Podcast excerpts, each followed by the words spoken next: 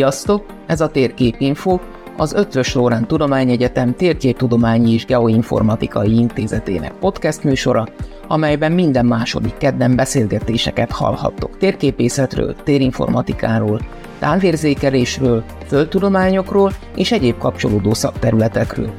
Beszélgető társaink a magyar térképészet elismert képviselői, kutatói és szakemberei lesznek. Podcastes csapatunk nevében remélem, hogy érdekes tartalommal tudunk nektek szolgálni.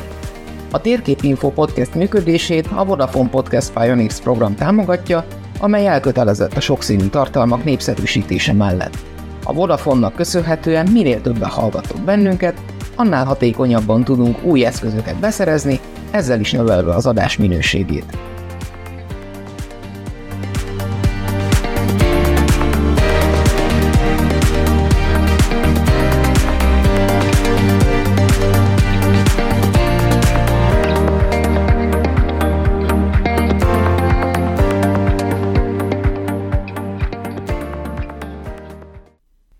Köszöntöm a hallgatókat, mai vendégem Varga Zsófia, mondhatom, hogy doktor Varga Zsófia? Vagy, hát, jövő hét. Ma egy jövő. Na, ezt, akkor végül is, amikor adásba kerül már, akkor doktor Varga Zsófia, intézetünk tanársegéde, aki egyébként környezetmérnök, és egy nagyon érdekes témában végezte most a doktori kutatását, befejezte a doktori kutatását, és még viszi tovább. Ez pedig kapcsolatban is áll a térképészettel, térinformatikával, és nem is. Kicsit műszaki oldalról közelíted meg a, a mezőgazdaságot, illetve a távérzékelést, és ezzel kapcsolatban ennek a műszaki oldaláról és ennek a, hát hogy mondjam, hétköznapi hatásairól szeretnénk beszélgetni. Hát is dobom neked a labdát, hogy így néhány szóban tényleg, hogy mit lehet tudni arról, hogy te mit csinálsz nagy vonalakban, aztán pedig majd részletekbe belemegyünk. Uh-huh.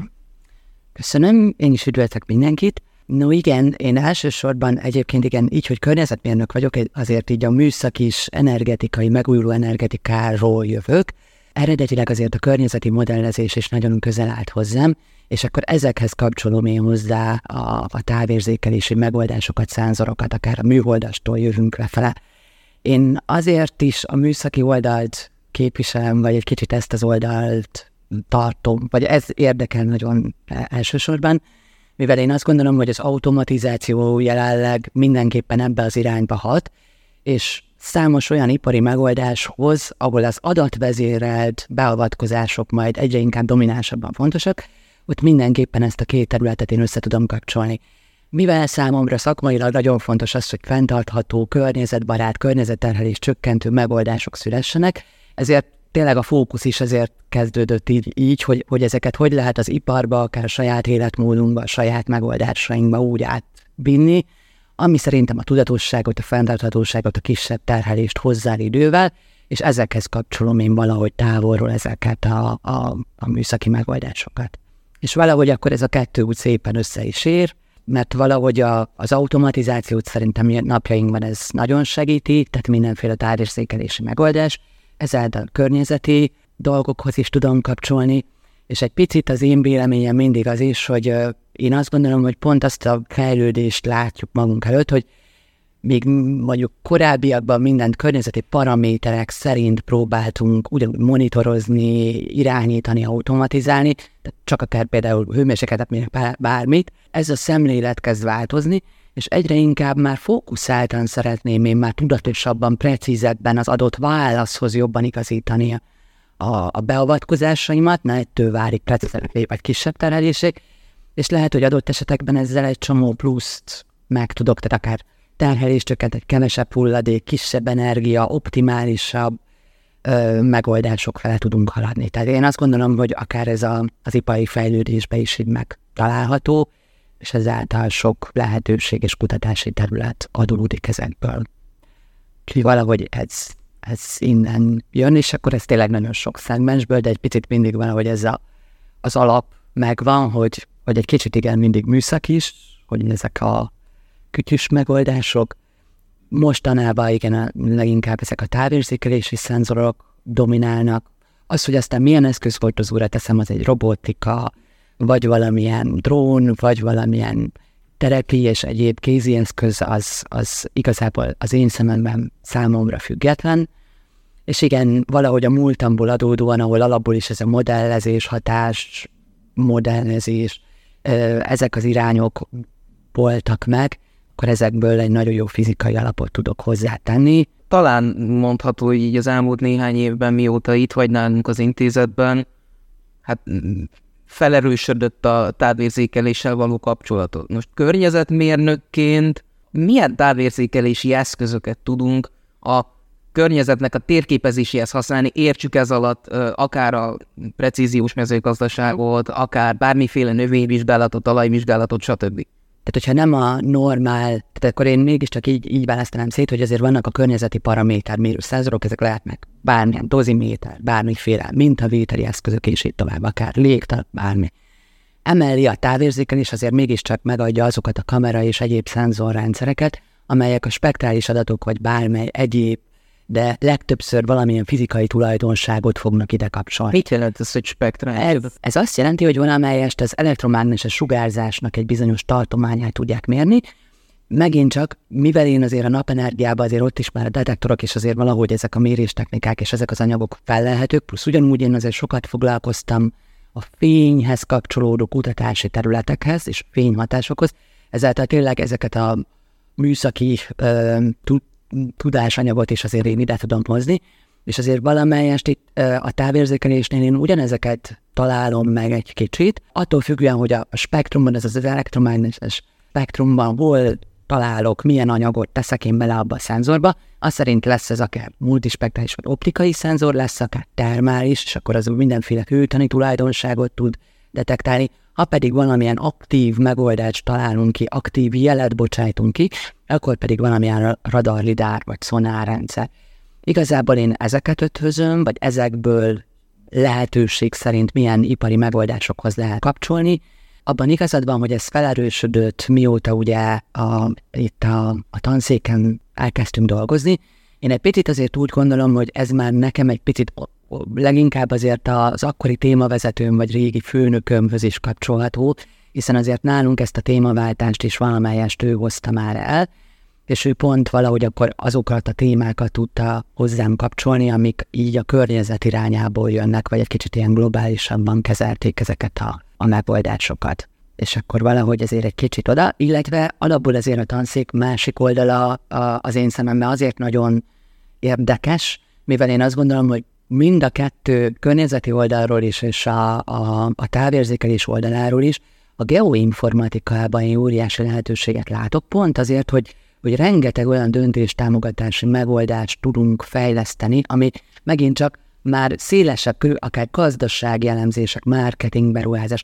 megint csak lehet felülről jövő, alulról jövő kezdeményezés, helyi tere, vagy fenn, megint csak fenntarthatósághoz jobban kapcsolódó, a potenciálokra jobban építő megoldások. Ez rengeteg adat, és hogyha ezt én térben sok rétűen össze tudom kapcsolni, akkor maga a geoinformatikában meg én ezt is látom, hogy ez azért az adatoldaláról is egy óriási lehetőség és segítség mind az ipar, mind a, a különböző szegmensek számára. Tehát én valahogy azért ezt a, az adat feldolgozási részt is uh, potenciálisan látom az intézet megoldásaiba és lehetőségbe. Gyűjtsünk akkor egy kis adatot, hogy e, az adatgyűjtéshez ugye említettél itt néhányféle szenzort. Nézzük már meg ezeket egy picit részletesebben, már úgy, hogy ezek mit csinálnak, uh-huh. és amit gyűjtünk velük, azokat tényleg csak egy-két szemléletes példán keresztül, mire tudjuk felhasználni. Uh-huh. Ha megengeded, akkor ezt is én igyekszem mindig ipari oldalról közelíteni, jó? Tehát ezért mégiscsak valahol öm, azért nagyon sokan ismerik és úgymond azért a mindennapunk része véleményem szerint, a különböző RGB megoldások, ezek lényegében három csatornában fogják akkor látható fény tartományába detektálni a, az elektromágneses spektrumot. Itt is sokan azt gondolják, hogy ez, ez akkor valamelyest most akkor újként írja el az ipart. Ez azért nem igaz, ha őszinte leszek, mert mert azért így a spektroszkópia, vagy a, a, azért ezek a megoldások, amik az RGB színképekre, vagy akár az RGB megoldásokra építettek, ezek korábban is megvoltak, és akár, hogyha most ezt bármiféle képi elemzésre szeretnénk, akkor azért én, én szerintem most dominánsan ennek a, a felhasználási területe, vagy fejlesztési irányai, azok a különböző önvezető technológiák és így tovább, de azért ugyanúgy majd, hogyha egy robot is azt szeretném, hogy fölismerje, megértse, hogy az ott egy idősebb ember, akkor neki jobban kell segítség, bármi. Ehhez is azt kell, hogy ő felismert, tehát mindenképpen ez a képi felismerés, és minden, ami a képi felismeréshez kapcsolható tudomány vagy fejlesztés, az, az mindenképpen most is robbanásszerűen fejlődik. Megint csak kell hozzá az a óriási adat feldolgozási egység is a háttérbe, és én azt gondolom, hogy itt most napjainkra írja el, hogy igenis a mesterséges intelligencia is ebbe kapcsolható be majd idővel hogy ez segítse, és, és minél inkább gyorsítsa ezeket, a, ezeket az óriási adatmennyiség feldolgozásokat.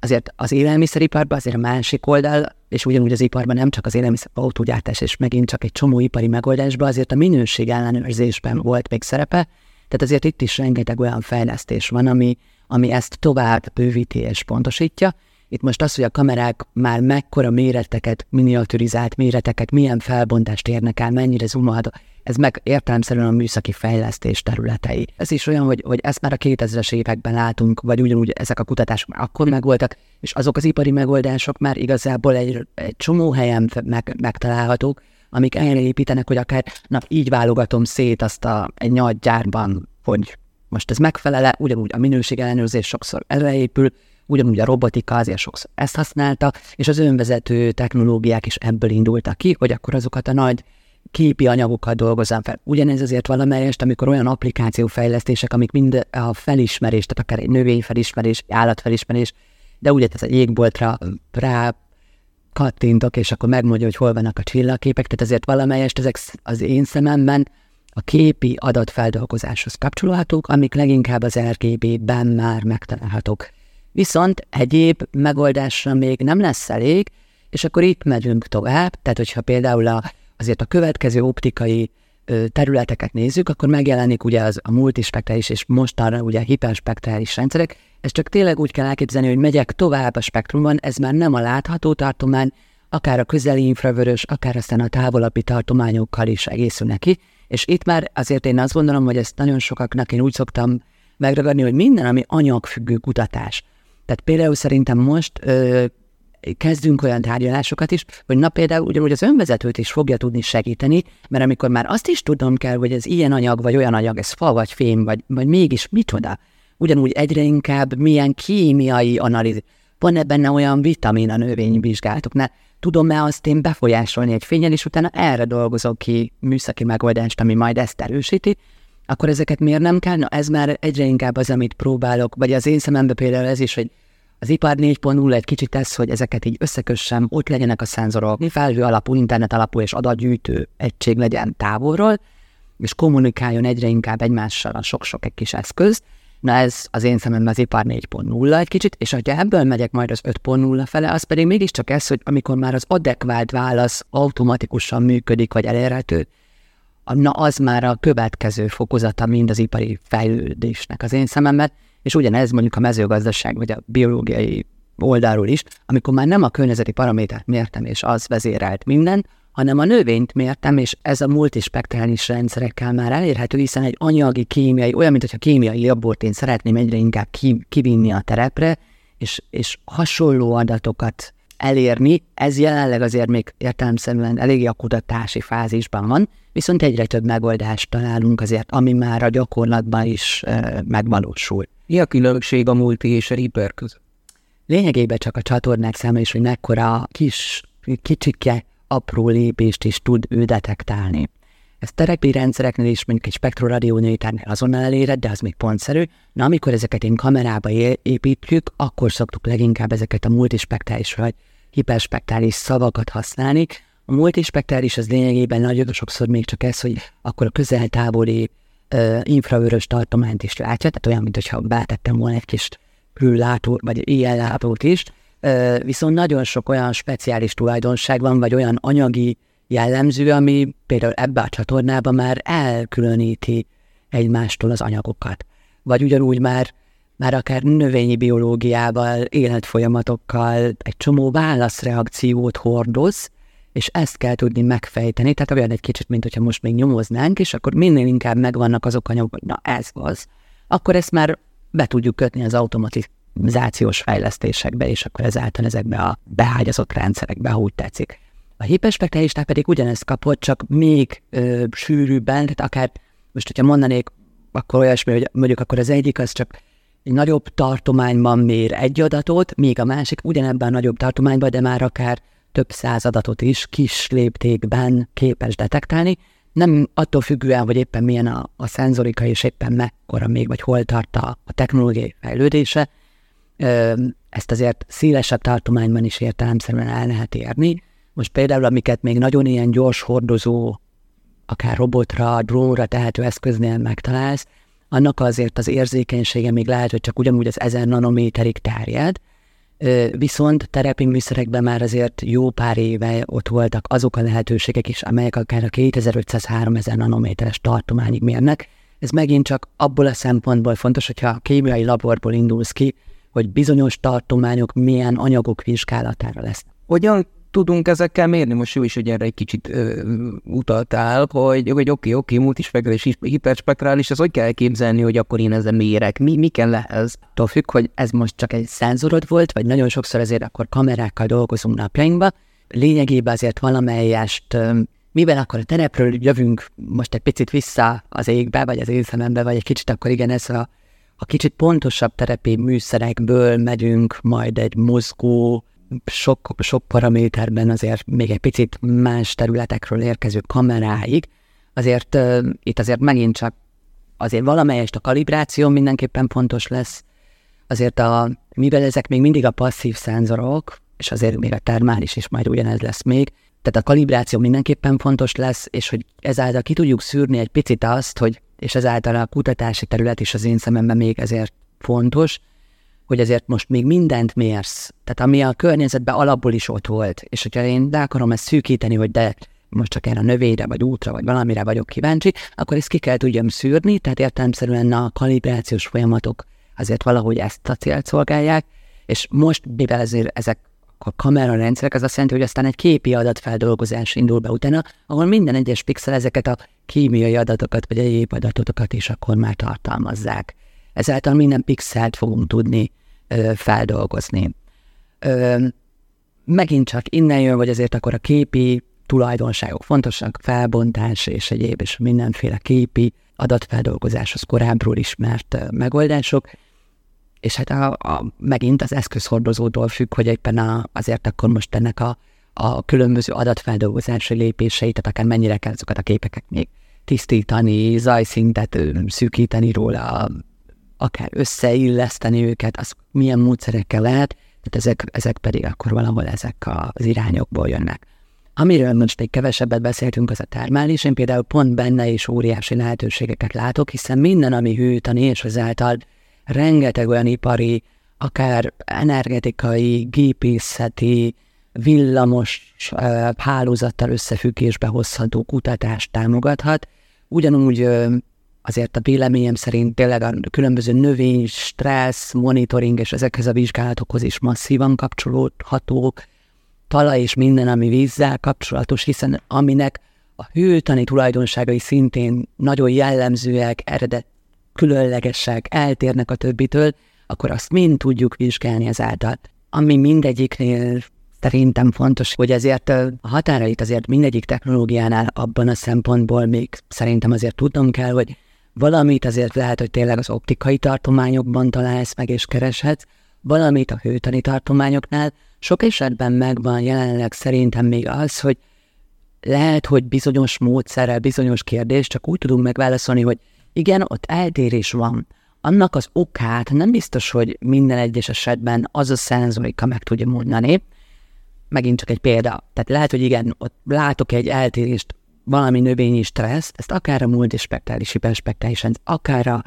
a termális szenzorommal én tudom detektálni, de arra nem lesz minden esetben, például a termális különösen arra alkalmas, hogy azt megmondja, hogy ez mi okozza, hogy ezt most fertőzés, talaj, tápanyag, ilyen bármi. Tehát ennek az, az okát nem, de az, hogy hol van és, és milyen mértékű, azt igen. És már ez szerintem sok esetben segít és jó, hiszen hiszen ezáltal egy csomó olyan megoldáshoz is kapcsolható, ahova, ahova kevesebben, vagy hát úgy kevésbé gondolunk, de akkor így olyan akár hatósági munkákat biztosító kárfelmérés segíthet, gyorsíthat. Tehát azért olyan alapszintű megoldásokat is segíthet, ami megint csak még nem annyira a kutatás, inkább ipari, és olyan felhasználás gyorsít segít, aminek pont ez is elegendő, hogy csak azt tudom, hogy hol, megint csak, és a geoinformatikával össze tudod kapcsolni, hogy, hogy ezt térben látom, és egy komplexebb elemzést tudsz belőle aztán végül adat összekapcsással elérni. Minden esetre én ezt is fontosnak tartom, hogy azért tehát azért még nem egy szent grál az, hogy a távérzékelési szenzorok, még nem egy szent grál ez, hogy most én a drónnal lerepülöm és megmondok dolgokat, hanem sok mindenre már jó, sok minden benne lesz, jövőben is benne lehet, azt még fejleszteni kell,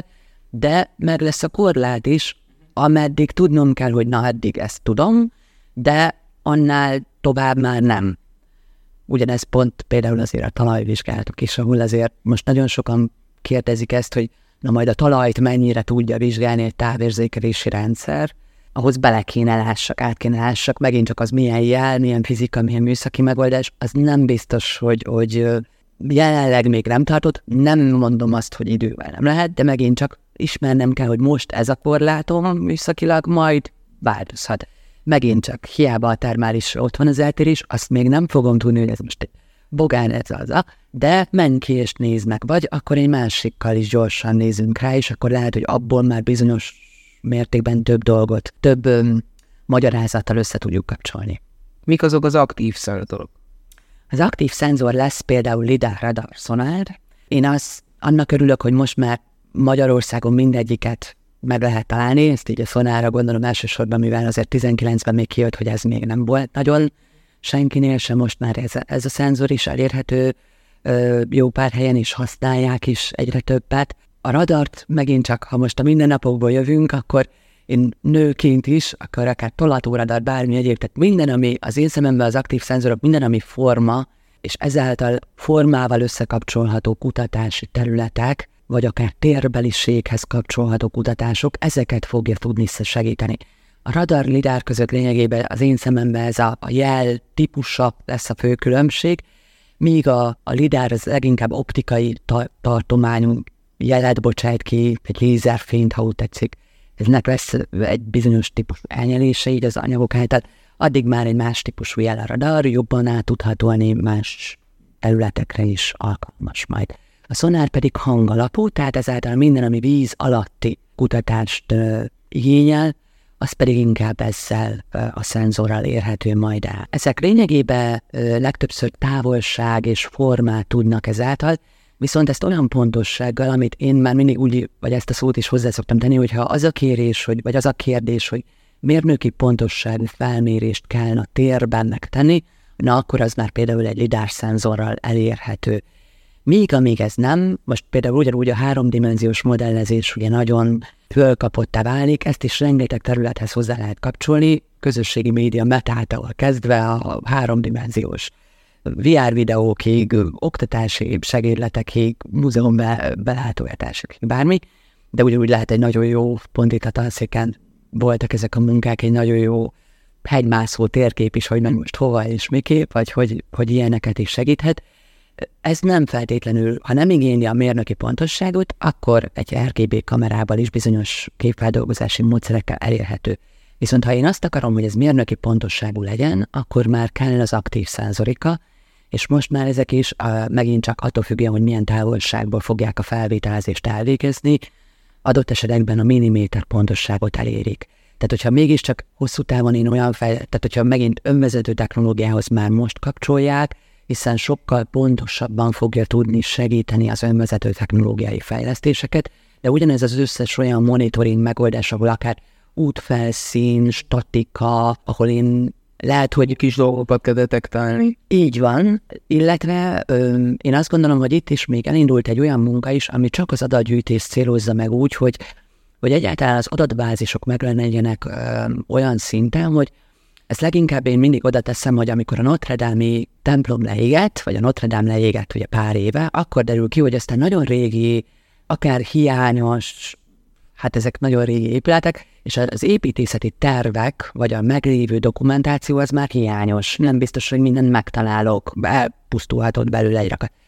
Hogyha ezt én mégiscsak, és akkor hogy ezeknek az épületeknek is ott lehetne egy olyan adatbázisa, szobrokról, művét, tehát mindenféle ilyen jellegű építészeti megoldásokról is, amit akár egy lidár drónnal én fölvételezek milliméter pontossággal minden egyes centimmel ezt, egy szobornak, egy épületnek, mind, és ezt én azonnal ezek kompatibilis adatot szolgáltatnak akár a kent rendszerekhez, akár a háromdimenziós nyomtatáshoz, és már én azonnal kicsi javítgatással megcsináltam azt a szobrot, ami az eredeti, azt már egyből három dimenzióval kinyomtatom, utána a lézer kijelzi, hogy hova fúrja, tehát akár az építészeti tervezési munkát is segíti, plusz egy óriási biztonság a véleményem szerint, hogy ezek az adatbázisok egyáltalán megszülessenek, hogy az összes régi vár, templom és mindenféle emberi műkincs, ha úgy tetszik, az, az valahogy úgy digitalizálva, vagy digitalizációs eljárás alá sincs meg az adatka. Így van és ezáltal a rekonstrukciót is segíti, gyorsítja és, és egyszerűsíti. És szerintem azért ezek megint, aminél fontos épület, az, az fontos lehet. Értemszerűen pedig a környezetben is össze tudjuk kapcsolni a különböző erózió, bármi domborzattal összefüggő, illetve ez is érdekes például a mezőgazdaságban is látni olyan fejlesztéseket is, ami akár gyomvizsgálattal kapcsolja úgy össze, hogy ha picit át is lát, akkor például lehet, hogy a levélforma alapján képes eltülöníteni egyik gyomot a másiktól. Ezt lehet, hogy már a hatóság is érdekli, mert akkor na, parlak fűt azonnal fönn szúrni föntről, nem kell bejárja az ország, akkor már tudom a bírság. De ugyanez bármilyen formával, hogy lehet, hogy forma alapján találtam meg, hogy az ott mégiscsak fut, fut, és nem jelentette be, de olyan, nem tudom, vagy medence, vagy bármi egyéb, tehát hogy azért valahogy ezeket a hatósági jellegű, ugyanúgy monitoring megoldásokat, és valahogy igen, a térbeliséget tudjuk vele összekapcsolni. Én azt gondolom, hogy jelenleg a lidár, ami a leginkább fejlődik, majd ha ezen túl leszünk, azért biztos, hogy bizonyos szinten na, ugyanúgy vissza fog térni megint csak a radar is, és talán akkor utána azért párhuzamosan ugyanezeket a megoldásokat a szonár is majd emeli, hiszen azért valahol, ha visszaemlékszünk, igen, a, a hajó vagy a hableány katasztrófa során ott lévő problémákra, mérnöki problémákra, hogy emeljem ki, hol tudom, nem tudok leúszni bármit, azért óriási gyorsítást és segítséget jelent szerintem ez, hogy azonnali képet kapok valós időben és pontosan, ahova már rá tudom illeszteni azonnal azt a mérnöki tervet, hogy akkor itt fogom, meg itt csinálom, és így tovább. Illetve másik oldalról én azt gondolom, hogy a jelenlegi fejlesztéseknek én azt gondolom, hogy egy ilyen iránya is elindult, hogy ezeket ötvözzem, tehát egyre inkább ilyen multiszenzoros rendszerek fele halad, amiben akár a litár mellé oda teszem azt a múlt, és vagy oda teszem azt a, a termális érzékelőt, és úgy egy komplexebb adatfeldolgozást szeretnék én valós időben elérni. A litár esetén még egy érdekesség, hogy ott is, mivel ez optikai sugár, egy picit ötvözni kezdték a fejlesztési oldalról a multispektrális megoldásokkal, és hogyha eltérő optikai sávban bocsájtam ki én ezt a jelet, akkor lehet, hogy az anyagi tulajdonság megint, hogy eltérően viselkedik az elektromágneses hullámmal szembe, lehet, hogy ő elnyeri, a másik nem, például úgynevezett ilyen, hát ilyen multispektra lidár szenzorok is kezdenek megjelenni, na akkor megint egy ipari alkalmazást én tudok detektálni környezetmérnőként, hogy na mit égetett, betartja a határértékeket, eddig ott voltak a különböző dózismérők is a levegő tisztaság mérésére, amit ugyanúgy tehettem én drónra, de lehet, hogy idővel már akár ezt is tudom, és akkor mondjuk a lakossági füstöt is ki tudom elemezni, ugyanúgy egyre inkább a, a, a városok levegőjét összetételszerűen azt össze tudod kapcsolni a, a közlekedési, ipari adatokkal. Tehát egy még jobb előrejelző, pontosabb előrejelzést tudsz szerintem úgy elérni, hogyha bármi van, akkor lehet, hogy gyorsabban be tudja avatkozni, vagy, vagy cél, célirányosabban azokban a szegmensekben ezeknek az alkalmazásoknak a buktatói? Mármint úgy értve, hogy másképp teszem fel a kérdést, hogy ez anyagilag esetleg az ipari, vagy mezőgazdasági, vagy nem tudom, így az általános felhasználó számára, aki szeretné a saját kis, nem tudom, szektorában ezt alkalmazni, ez mennyire drága? Vagy mennyire kiforrott, hogy azt tudja már? Attól függ, hogy melyik szegmest keresi. Én azt gondolom, hogy például most már az ilyen különböző RGB multispektrális és egyre inkább a termális megoldások is egyre kiforrottabbak. A lidár is kezd ezt, ezeket a szinteket, és megint az elmúlt öt évben azért drasztikusan esik az áruk ezeknek a százoroknak, ami megint csak a másik oldal azért egy picit. Én azt gondolom, hogy néha fontos a szaktanácsadás is. Én most, ez, hogy egészen pontos legyek, arra gondolok, hogy Sokan ö, szeretik az új dolgokat, és csak azért veszem meg azt az új ilyen-olyan szenzorral felszerelt dolgot, akár a mezőgazdaságban például, mert hogy fú, ez biztos tök jó lesz. És lehet, hogyha még az egyszerűbbet, vagy más megoldást kerestem volna, mert kiderül, hogy mire akarja használni, arra nem kellett volna ekkora beruházás, mert úgyse tudja kihasználni. Vagy ugyanúgy másik oldal, azért sok gyártó is lehet, hogy kiad olyan rendszereket nagyon drága áron, aminél lehet, hogyha te magad raktad volna össze, akkor azért olcsóbban tudod helyettesíteni, vagy ezt a megoldást ugyanúgy el tudtad volna érni. Egy egyszer, vagy te magad összerakott rendszerre, és nem kellett volna érte 10-12 millió költeni, bocsánat. Ez pont a mezőgazdaságban az én szememben egy picit a nitrogén szenzorok, ami az én szememben azért egy multispektrális kameránál nem lesz több, akkor nem látom, hogy miért 12 millió az egyik, és miért, miért csak pár millióból kihozom a másikat, akár komplex rendszerbe. De értem, hogyha egy nagy márka ott van mögötte, és abban megbíznak a, a vásárlók, akkor, akkor ez is egy piaci megoldás, és persze azért a piaci fejlesztőktől ezt nem feltétlenül vitatom el, akkor minél több magyar fejlesztést kívánok, hogy akkor mi magunk is profitáljunk ezekből a megoldásokból. A másik, hogy tehát én azt gondolom, hogy most már azért esik az ár, a felbontás javul, megoldások, igen, egyre többször meg van ez az igény, és akkor ez megint csak inkább az informatika és akár a tanszékintézet és a jövő kutatóinak a feladata, hogy a felhasználó szerintem komplex dolgokat, vagy hát úgy, tehát ezek komplex rendszerek, ergo ő viszont egy megoldást szeretne. Tehát ő azt akarja, hogy benyomom, működjön, nagyon sokszor már egyre inkább ez az elvárás a felhasználói oldalról is, hogy én kiválasztom erre, erre a feladatra önállóan végezzel, csinálja meg, és teljesen autonóm módon ő, csak a megold, vagy akár a döntést emelgetást ellássa. Na ehhez azért mégiscsak az informatikától kezdve a minden fejlesztés ott kell legyen mögötte, ö, és ezek, a, amik még óriás piaci lehetőségek, hiszen akkor mindenkinek meg lesz erre a lehetősége, hogy ezeket erre minél többféle megoldást ö, adjun, és megint csak itt most rengeteg példát lehet akár a mezőgazdaságtól, ipartól, hogy, hogy akkor a szenzort és egy megoldást keresek, vagy egy olyan applikációt, vagy programot, vagy megoldást, hogy, hogy az a szenzorral így van feladatot ró a, a, a kutatókra, meg így a... De ez a szép, és ez a jövő, ez az egyik, plusz ez adja a piaci lehetőséget akkor az ipar számára szerintem. Igen, én néha azt gondolom, hogy ezeknél a szenzoroknál, ha nem kutató és nem ha nem érti igazán a működését, akkor kár megvenni, mert nem biztos, hogy úgy tudod. De úgy már igen, hogyha kapok mellé egy programot, és hogyha lerepültem, akkor megnyomtam, és akkor azonnal ott van az a térkép, amiről én már azonnal tudom, hogy mit, és hogyha ezek a megoldások is oda vannak mögé téve, már pedig, hogyha megnézzük a szoftveres oldalt, akkor nagyon sokszor ezek tényleg most már oda lesznek téve, akkor mégiscsak valahol azt gondolom, hogy így már jó szíve lehet úgy ajánlani, hogy nem,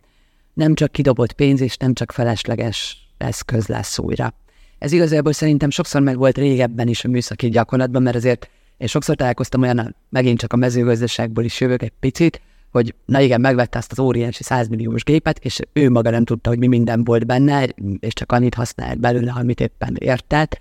és a teljes tudását ki se használta, mert nem tudta, hogy, hogy benne van az. Ez, és ez megint csak a... fenntarthatósági igen, ami, ami megint csak kapcsolódik.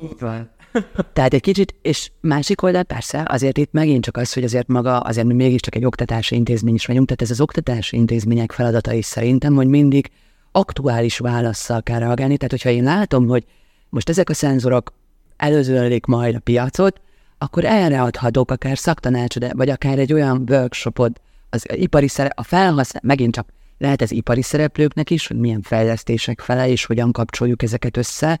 az én szememben akár az egyetem ez pont híd kéne legyen ebbe, hogy az ipart a felhasználóval és tudományal úgy összekapcsolja, hogy ezek, ezek hídként összekapcsolódjanak, illetve akkor ugyanúgy akár a felhasználóknak is tud mankót adni, hiszen akkor lehet, hogy egy-egy workshopban mégiscsak tudok hozzá segédletet adni, hogy te megvetted, és így tovább. Ezt azért nagyon sok márka is, márka képviselet is értelmszerűen szaktanácsadási rendszerrel mindig ellátja, és pont ezeknél a távérzékelési műszaki drónos megoldásoknál, robotikánál azért meg is találjuk, hogy ha csak nem külföldről volt az beszerezve, hogy, hogy azért ott lesz egy, egy masszív, ami szerintem elvárás is a mai világban.